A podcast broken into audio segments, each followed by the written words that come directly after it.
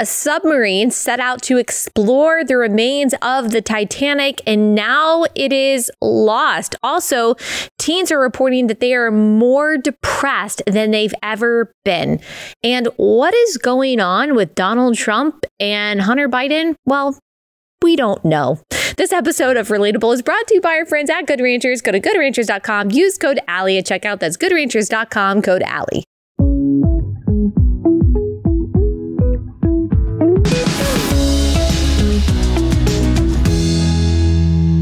Hey guys, welcome to Relatable. Happy Wednesday. Hope everyone's having a wonderful week. So we've got something a little bit different for you today because we originally planned to have Dr. Voddie Baucham on. He's been on my show several times. He's got a new curriculum out based on his book, Fault Lines, helping churches work through the deceitful progressive ideology that is social justice. What does the Bible really say about race, ethnicity, justice, reconciliation? So we were going to have him on to talk about that, but then an emergency happened and unfortunately we had to stop our conversation, and we're going to have to reschedule him and have him back on. I know you guys love him a lot and always love when I have him on, so we will reschedule that as soon as possible. So because we weren't able to finish that conversation, we kind of had to figure out what we were going to talk about today. So I had to recruit the help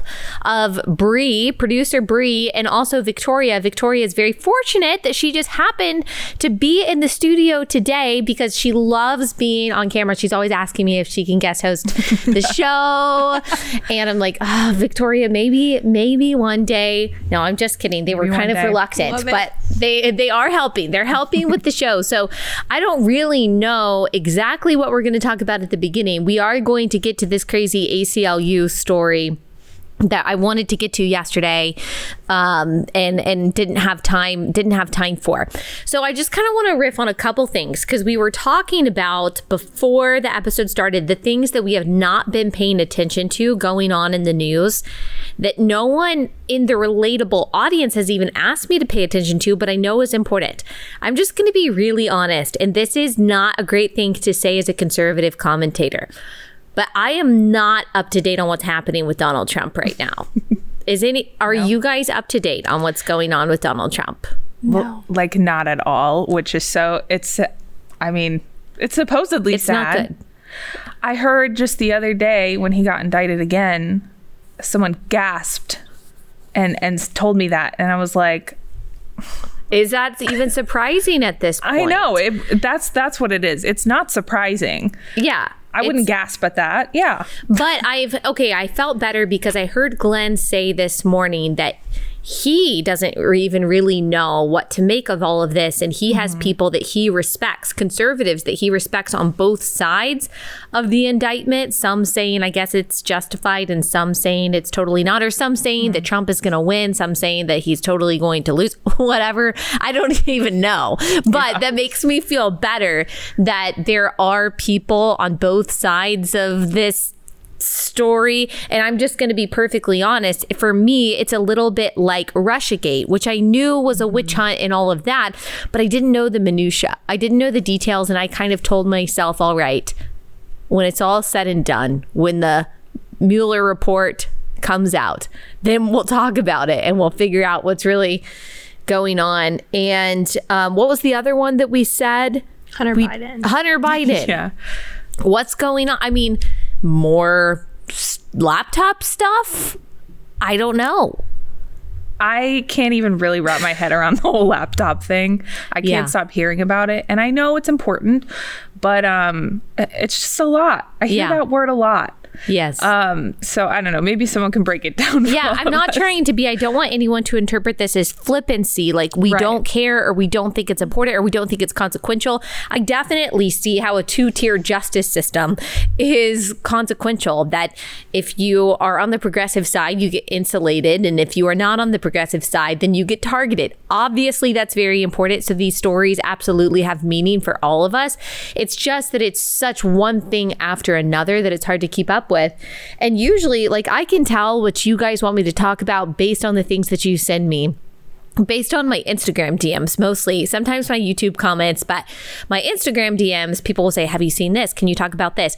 I have not gotten one message, one email, I don't think one comment or tweet saying, hey, Allie, like, why haven't you talked about these stories? Will you please get into Donald Trump and all this stuff? I haven't gotten anything in my audience of people curious about that. So I'm guessing that a lot of people listening feel the same way I do, and they're still more interested in the stories that we've been talking about. Let me pause. Let me tell you all about my first sponsor for the day, and that is A'Del Natural Cosmetics. Have you guys ever tried an A'Del Natural Cosmetics product at all? No, but I've been dying to. Okay, I use A'Del Natural Cosmetics every day, and I love it. I love their moisturizer. I love their foundation. It's a lightweight foundation. It's not the foundation that I'm wearing right now. We have to have different kind of makeup for the studio cameras and the lights. But on a day-to-day basis, I do wear my A'Del Natural Cosmetics foundation. I love that everything that they make is toxin-free and that it's all natural, holistic ingredients that they make themselves. So everything is USA made. This is a family-run company, and they have the same values that you and I do. Like, they're always telling me that they're praying for me, that they're just here for me, supporting me, encouraging me. And this is the kind of family, the kind of business that you want to support, and the kind of products that you want to put on your face. I think it really makes a big difference in the texture and the health of my skin. Go to A'DelNaturalCosmetics.com. Enter code Allie at checkout for 25% off your first order. A'DelNaturalCosmetics.com, code Allie for 25% off your first order. A'DelNaturalCosmetics.com, code Allie.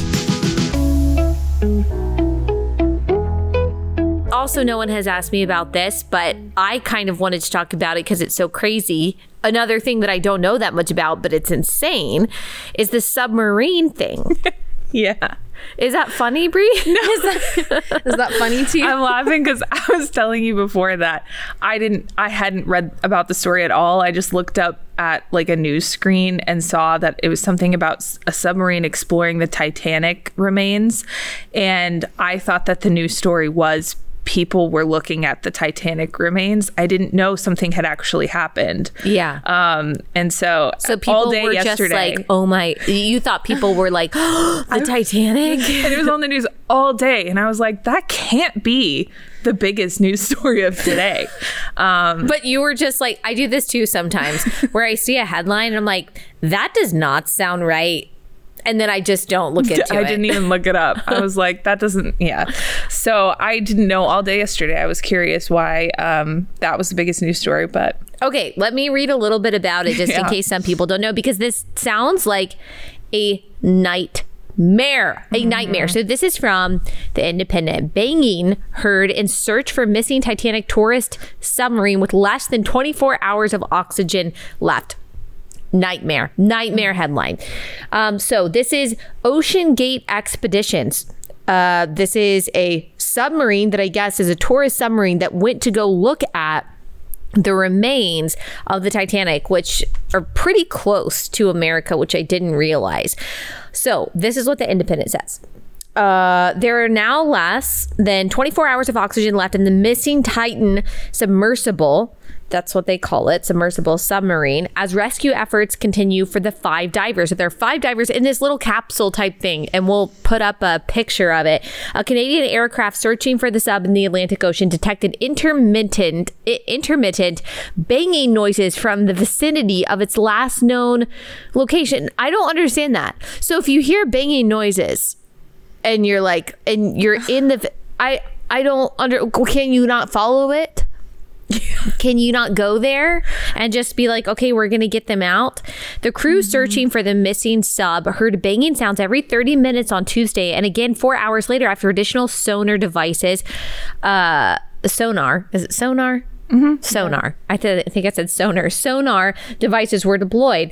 However, Rear Admiral John Mauger of the U.S. Coast Guard, who is leading the search, said that we don't know the source of the noise. I just feel like you should go see, that you should go investigate. So, okay, CEO and founder of OceanGate Expeditions, Stockton Rush, British billionaire explorer Hamish Harding, renowned French diver Paul-Henri Nargolee, and Pakistani businessman Shahzada Dawood and his 19-year-old son, Suleman Dawood, are on the OceanGate Expeditions submarine Titan. So the watercraft submerged on Sunday morning from its support vessel to travel to the Titanic wreckage, which sits at a depth of 12,500 feet. About an hour and 45 minutes later, the Titan lost contact with its mothership. The Polar Prince, authorities said. The Titan is equipped with a 4-day emergency oxygen supply. It is estimated that the 5 missing passengers have less than 24 hours of oxygen supply left in the vessel. Oh my goodness. I still don't understand with all of the technology that we have today. I mean, literally, like Xi Jinping personally probably knows exactly what we are doing at every minute of every day. Yeah. And we don't have the technology to be able to find these people. How are they even going to the bathroom?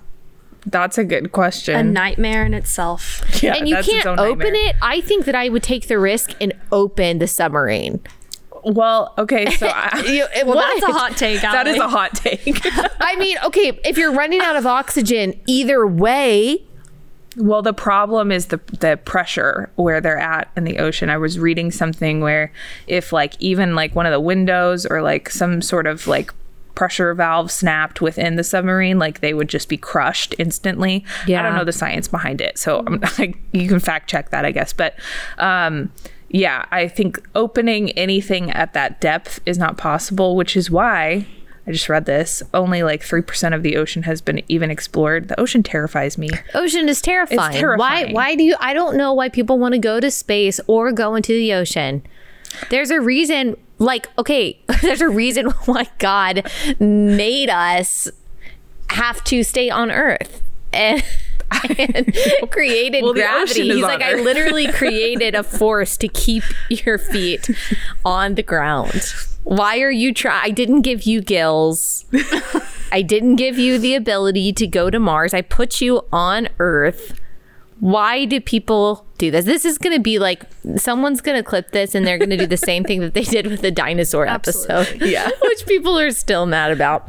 LOL. Be mad. Okay. Did you also know the missing Titan submarine has one button? This is according to Twitter. Is maneuvered using a fake Nintendo controller and was built with bits ordered off the internet and from Camper World. 2.5 miles under the sea. I don't know what that means, but someone posted a picture of apparently the knockoff Nintendo controller that's used to navigate or to help the help the submarine navigate. Okay, this is according to Complex, which is actually an outlet. The missing Titanic submarine was reportedly piloted by a Logitech controller and previously got lost during a live TV segment promoting the voyage. Okay. What? It just gets worse and worse for them. It really does. I'm reading now. Again, this is just reading for the first time. The CEO of OceanGate, which is operating the Titanic tourist submarine, explains that the company didn't want to hire any experienced 50-year-old white guys because they weren't inspirational. Yes, I saw that too. There's a video going around that Ian Miles Chong shared and someone else is in it. I don't know who's in the video actually hosting the video, but yeah, apparently, they didn't want to hire the 50-year-old white guys. And I'm not saying that that's why this happened, right? But it's just another example of priorities, mm-hmm. Just hire the people that can do a good job. And they obviously didn't. Yeah. The key word is experienced. Yeah. Right. Crazy. Well, I guess we should be praying for them. Let's see when that Independent article was published. So that was published only 30 minutes ago. So apparently they still have 24 hours left of oxygen. Still don't know where they are, going to the bathroom, how they're even functioning. I mean, they must be absolutely terrified. This has got to be one of the worst ways to die, right? I think just so. Just knowing that there's a ticking time bomb. Yeah. And do they have food? Do they have enough water? Surely you're prepared for this, right? It doesn't sound like it. Yeah, that's the thing. I'm based on what I'm hearing about this company, I feel they wouldn't be prepared for something like this. It sounds like they thought it would just be such a quick and easy trip. Mm-hmm. And that they weren't worried about, obviously, giving a Nintendo controller. Yeah. Worst fear unlocked. Worst fear unlocked. I don't, just FYI, I don't want to go see the Titanic. I love the movie. I don't want to go see the actual drag though. It's like the movie 4 hours long. Yeah, I liked it though. It's a classic. 4 hours of misery. Oh my gosh, you don't think it's good? Well, the first part isn't misery. Really, it's really good, but it takes so long. There's like 2 hours of them dying. Yeah, and you've seen people debate like there was room on the door. There was Rose. There was room. There was room. There was no reason for that. It's an age-old debate. But really, really good acting though. Really good acting. Like when Kate Winslet is like doesn't have a voice, she can't even say Jack because it's so cold out there, and then she whistles. Oh, it's good. It's a great movie. I love sad movies though. I love sad long movies. I could sad long movies. I do. I love Meet Joe Black. That's another sad long movie.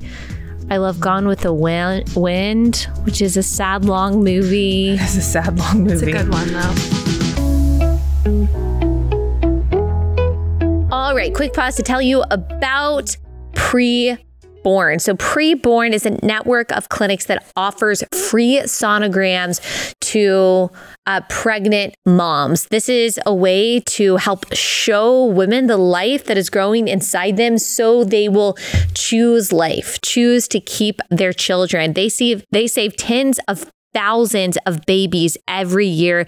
Blaze has a goal specifically of saving 70,000 babies in 2023 by providing these free sonograms to women. And how we're doing that is we are getting you to donate whatever you can to Pre-Born to make it possible for them to keep offering these free sonograms. So $28 is how much a free sonogram costs. So if you can donate that, if you can donate more, that really does make a huge difference. So you can dial on your phone #250 baby or go to preborn.com/Allie and make your tax deductible donation. Preborn.com/Allie, preborn.com/Allie. Okay, so I just wanted to note this chart that I saw tweeted by Brad Wilcox, and we've had Dr. Wilcox on the show before, and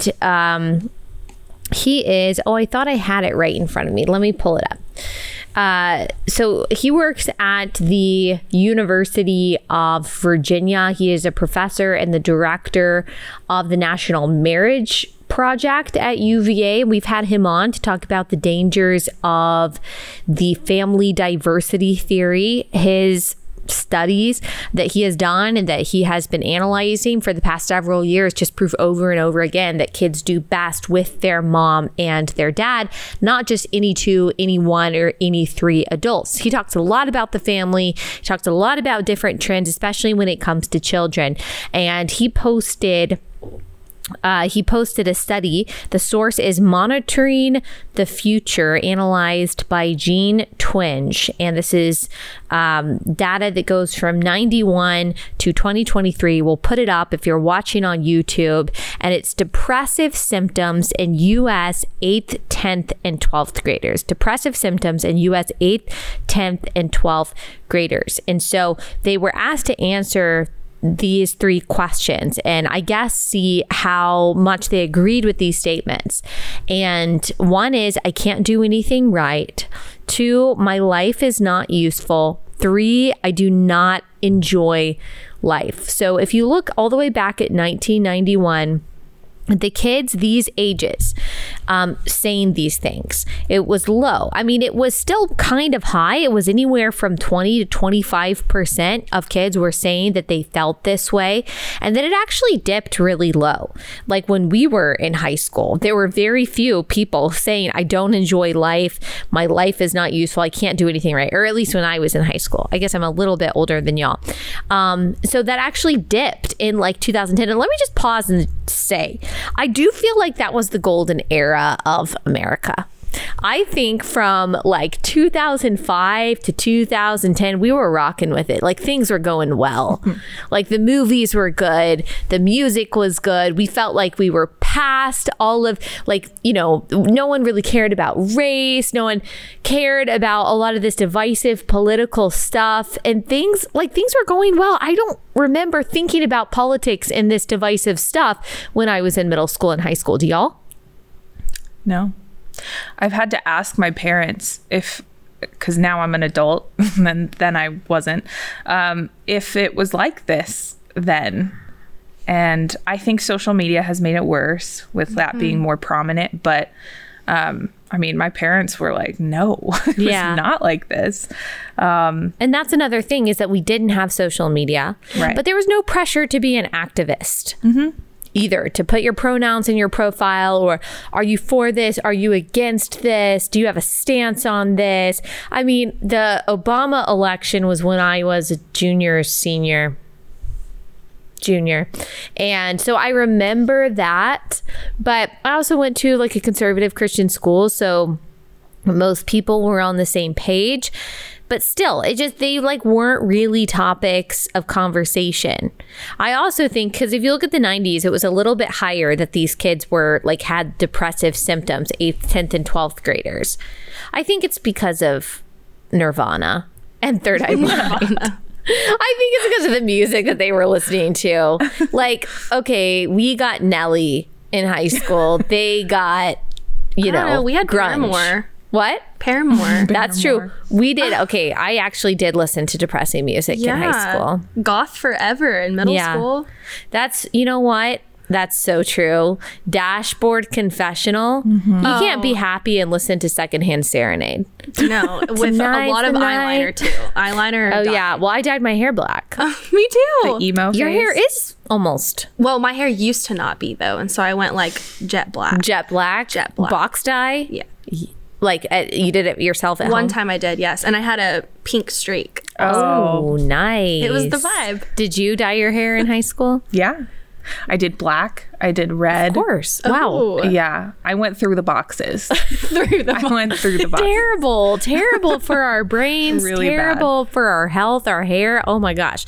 So anyway, like these were the biggest things that a lot of us were dealing with. Not that people didn't go through really hard times in high school and things like that, but as far as like world problems, we were mostly, I think, focused on our lives and what was going on. And social media puts this unrealistic pressure on people, not just to be perfect, not just the comparison thing, not just the feelings of exclusion, which are natural to adolescence and then exacerbated times 10 when you have social media, but also we didn't carry the weight of news on our shoulders.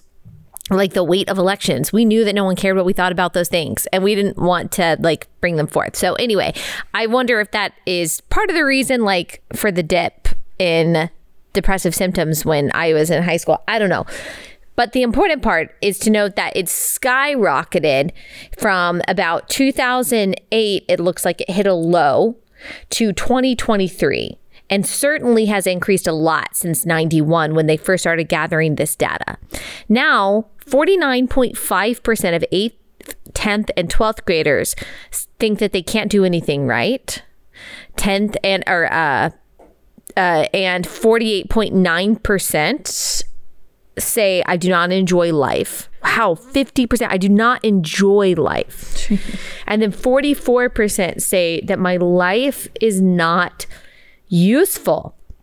I mean, there's so much behind that. It has to be, I mean, there's got to be several factors. Obviously, parenting, family, the disintegration of the family, parents, I think, being busier, too busy to parent their kids, to invest in their kids, to discipline their kids. I think that parents also allow their kids, especially up until now, to be on social media, to be on TikTok. That's bad for your brain. I was reading yesterday, ironically on Instagram, that like the dopamine that is released by the videos that we watch on TikTok and stuff. I forget the terminology that they used, but basically it sets you up to be tired and lazy for the rest of the day.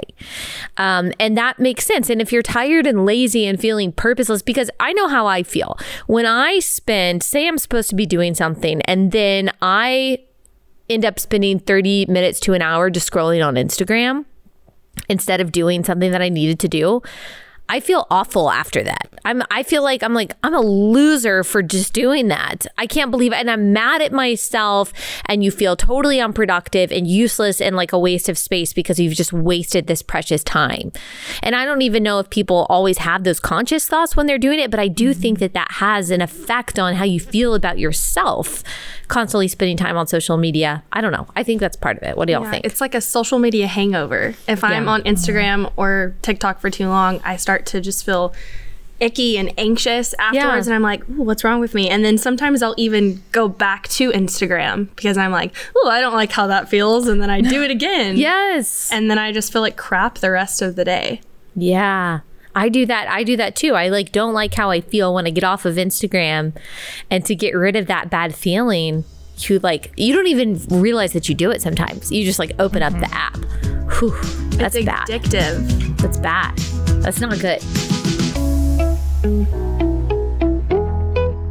Okay, another break to tell y'all about CrowdHealth. So CrowdHealth is not health insurance. It is healthcare coverage that comes through the community that CrowdHealth has created. They give you the tools to negotiate and crowdfund your medical bills. So all you have to do is pay a $50 membership fee to get access to services like telemedicine and bill negotiation. And then you join the community at CrowdHealth, which is a group of members just like you who want to help pay for each other's unexpected medical events without going through all of the expenses and the complications and the headaches of traditional health insurance. You guys have all probably experienced the pains that come with using health insurance. Like sometimes it feels like you don't even really have coverage. Well, they make it really easy by paying this monthly.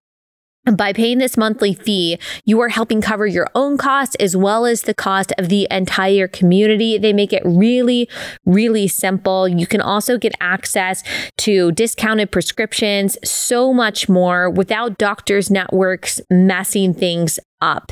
It's time for you to opt out of restrictive health insurance plans and let CrowdHealth help fit your healthcare needs. Get started today for just $50 a month. Use code ALLIE to get that discount to get the healthcare you deserve. CrowdHealth is not insurance. Learn more at joincrowdhealth.com. That's joincrowdhealth.com, code ALLIE. And I also think part of it is also a social contagion aspect. Dr. McPhillan talked about this, that we're not allowed, we can't say anymore that we're just sad or that we're worried about something. And I'm not saying this is true of everyone, because obviously some people, it's different than being sad. They would say that they truly are depressed, but I think today it is so common just to say that you're depressed and to say that you hate yourself or whatever it is, and to say that you're anxious rather than, you're just worried about something. It's normal to be worried about that. It's fine. I'm so glad I didn't have that language when I was in high school, because I think I could have convinced myself that I was depressed. I mean, what teenager doesn't kind of go through that? To where they're like, my parents don't like me. I'm mad at this person at school. I got a bad grade. And you do just think, I can't do anything right. And if someone told me, you know what, a pill can fix that and you'll never feel bad about yourself, that's enticing. Yeah. You know? Well, and it's just if you're constantly being fed on TikTok that that's the trendy thing, is not even feeling depressed, but it's the med culture. Yes. It's don't forget to take your antidepressants in the morning. I've seen YouTube videos where people are and reminder before you go to bed, take your meds. It's that's crazy. The norm. They're just expecting that people, especially young people, are on some form of medication, and that's been normalized to the point where that you just need that. Yeah. You just need it to live. And that's a part of your healthy routine, eating your vegetables. Right. You brush your teeth, you take your meds, you go to bed. That's just fed into people. Yes. Yeah, yes. Go ahead. Sorry. I think especially as women, especially teenagers, there's four different parts to your cycle too, to your menstruation cycle. Yeah. And when you feel a different way in each one, sometimes you can feel more anxious or feel more worried. And then you're like, oh, is something wrong with me? Do I need to get on something? And then even getting on the pill can also mess with you mentally too. And I think people just aren't aware of that. Teenagers aren't aware, and parents just, they don't know either about all the different menstruation cycles. Birth control is such a big one that I think has affected so many women. So many people around our age were put on birth control in high school who were not sexually active, who it was just like given to us because, oh, you have acne and you don't want acne. Oh, you missed, sorry again, Related Bros, but oh, you missed one period. And so, and you know, you're not pregnant, but like you're period is now irregular. Oh, you might have PCOS, which some people really do. But I think that was overdiagnosed again. And people were just put on Yaz and like put on these. And it was just like something that we would just talk about even in college. Like, oh yeah, my birth control is making me sad. Or I'm, you know, I'm depressed. I'm crying all the time. I'm emotional. And it was just like accepted that you just did that. And again, I don't even think that our parents thought about the consequences to that kind of stuff. No. And we just didn't know. No, that happened to me too. My doctor said, let's put you on it. Oh, you're cramping. My mom didn't even blink. Like, okay, this is what the doctor's saying. Let's do it. Because I was going to say you used to be able to do that, but we used to think that you could do that. I think we didn't realize that we should be even curious about how pharmaceutical companies make money. Yeah. But I wanted to read this message that I got because I'm still getting a lot of, mostly positive feedback from the Dr. McPhillan episodes. Go listen to those if you haven't already. But a lot of negativity too. Like a lot of anger in my comments. People get really mad when I tell them to go listen to the full episode. And then they're like, well, why don't you just take the reel down? Well, no, I'm putting the reel up because I want you to go listen to the full episode.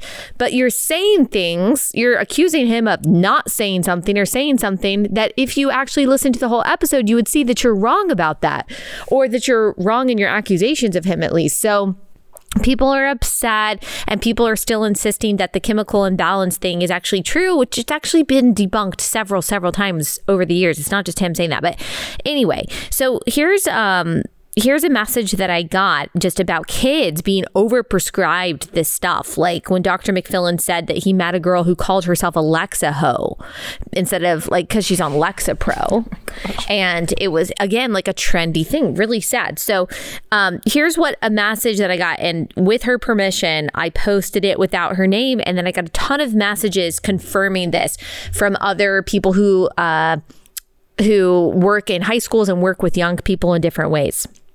So she said, unpopular social worker opinion, but I'm thankful for this episode, The Conversations with Dr. McPhillan.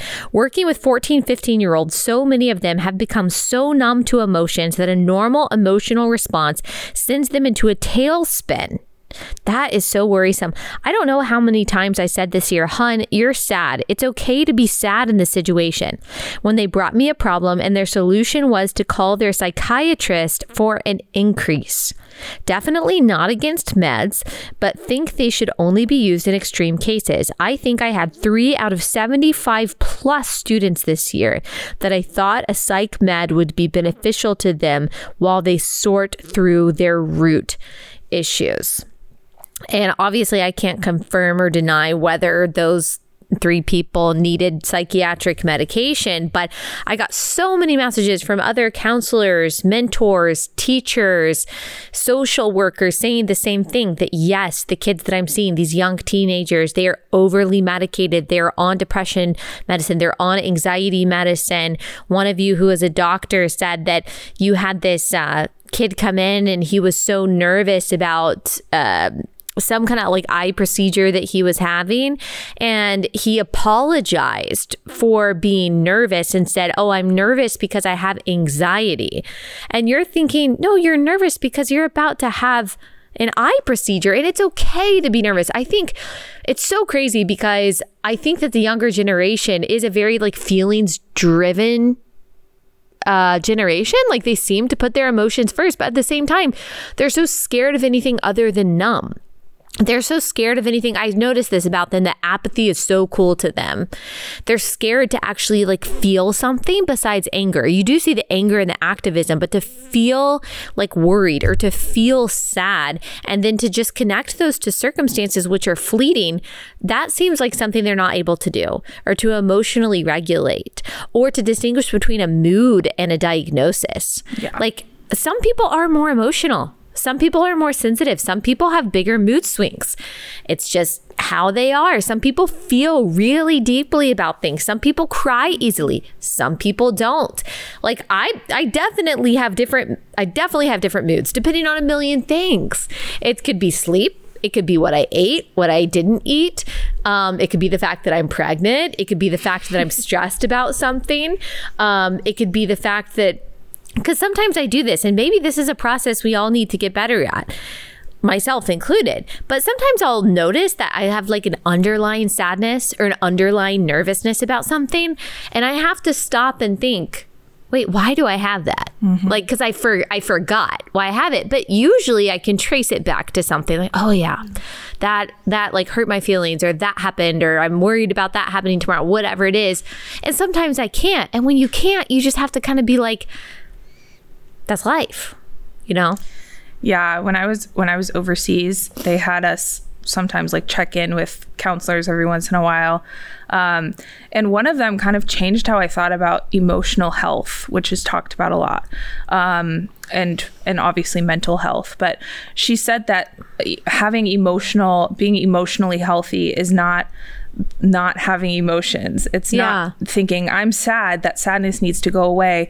Sadness is a human feeling that is normal and natural. Emotional health is being curious about why you feel the way that you feel. It's not trying to get rid of the feelings that you're feeling. You're healthy when you're asking yourself, why do I feel this way? Not when you're not feeling that way. And that just kind of changed how I thought about it, because all the negative stuff, like the sadness and the anger, I feel like a lot of times we just want to be like, I need to figure out how to not feel that anymore. Mm-hmm. And sometimes that's not the answer. You need to figure out why you feel that way. That's the thing you need to address. Okay, let me tell y'all again about Good Ranchers, one of my favorite sponsors, because I love their products so much. We use them every night, and I love their chicken. Their ground beef is probably what we use the most because it's so versatile, but my husband is really good at cooking steak, so it just makes our life easier. We don't have to worry about going to the store, picking out the right cuts of meat and all of that. I love that it's all from American farms and ranches, and so I can support that industry that has really been decimated over the past several years, and then of course supporting a Christian conservative company. That's what we're all trying to do more and more. So get all of your meat from Good Ranchers. They've got seafood, they've got beef, they've got different cuts of steak, they've got the non-pre-marinated chicken, the pre-marinated chicken, all amazing stuff. It shows up at your front door on dry ice. Get that box of meat every month. You'll save a lot of money when you do. It'll also protect you from the inflation that we're seeing in the grocery stores. Perfect in time for 4th of July if you will be grilling out that day, which you should. It's an American tradition. Go to GoodRanchers.com. Use code Allie at checkout for $30 off your order. GoodRanchers.com. Code Allie, GoodRanchers.com, code Allie. I do think it's just strange. There's so many extremes in this, because, and this is something I talk a lot about in my book, this idea, you hear this over and over again by like the pseudo psychologists on Instagram, which I just like don't recommend people following, but like all your feelings are valid. I think that's also dangerous. Like suppressing your feelings are dangerous, but also validating all of your feelings. Yeah. Well, you could feel jealousy about someone, and okay, it's a real feeling, and you could get to the root of why you feel insecure about that. But it's not necessarily valid. Your anger isn't always valid, because valid means it's true. It's rooted in truth. So something can exist without being valid. And I think that's also, there's like, I don't know, emotional responsibility has to be like acknowledging and understanding your feelings while not focusing so much on them and allowing them to lead you. I think part of being an adult, something that distinguishes us from toddlers, as a mom of toddlers, is that my toddlers, they cannot separate their their emotions really from like what is happening or logic. Mm-hmm. Like they're the same things right now. And so what they feel is happening, that might as well just be their reality. They can't move past that. But something that's supposed to distinguish us from toddlers is our ability to say, I feel this way. That's not real, or that's just not the most important thing right now.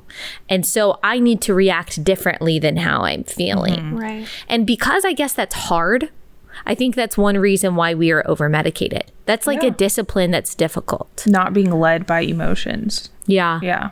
And I, again, wonder if social media makes that harder because, Victoria, I don't know if you feel this way, but if I'm distracted by something, by social media, I'm not as good at whatever else I'm doing, whether it's talking to my husband or whether it's parenting my kids. I'm less patient. I'm more testy and I'm more snappy because I think it's some kind of thing in your brain, not just being distracted, but something's happening there that is making you more on edge. And you become like really lazy in conversation, in parenting and things like that when you allow yourself to be distracted. So I think that's part of it. They're so used to those quick dopamine hits that the difficulty and discipline that's required. Yeah, it's like a drug. Yeah. It feels like a drug sometimes. Even when I'm with my son, sometimes I'll catch myself. Like I won't even, you know how sometimes you're driving and you're like, I don't even know how I got from this point to this point. I do that sometimes on social media. I'm like, I don't even know how long I've been on here. Yeah. And my child is just playing by himself and I'm over here on social media. And yeah, I think we live in such a godless society and it makes me so sad because I struggle, like I feel like I have really, really big emotions. And if I didn't have the Lord, if I wasn't able to lay those emotions at the feet of Jesus and say like, God, I know all these bad feelings are not stemming from you. I lay them at your feet. I don't know what I would do. I would probably want to be medicated too. Mm-hmm. So it makes me so sad for the people that don't know the Lord and that don't have a relationship with the Lord. Yeah. Because they have all these feelings that they don't know what to do with and they can't separate that from God's truth and what God says. Yeah.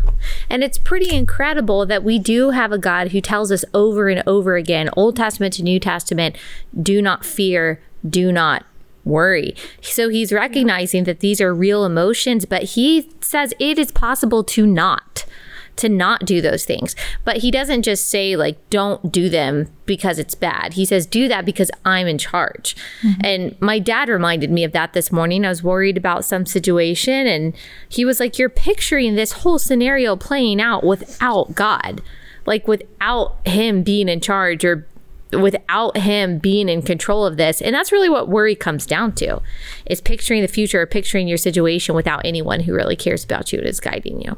Okay, I wish we had more time to talk about all the other things that I wanted to talk about, but we'll say that for tomorrow. We've got a whole episode tomorrow that I can dedicate to talking about the ACLU story that I've been meaning to talk about. I'm glad that we just had this this conversation today. And just to clarify, like I've said this before, I am not anti modern medicine. I'm not that crunchy. I'm not as crunchy as I want to be. Although I did switch to glass straws, which I'm pretty proud of myself about because I am trying to use plastic less, especially in these hot summer months. It makes me really uncomfy to think about my plastic like melting and then drinking from it. So, but I'm not as crunchy as I want to be. I am definitely for modern medicine and I'm not against that. I also am not invalidating your real experience with depression, real anxiety, real bipolar disorder. I'm not saying that all of these are in your head or a part of your imagination or that there aren't different perspectives on psychology and psychiatry.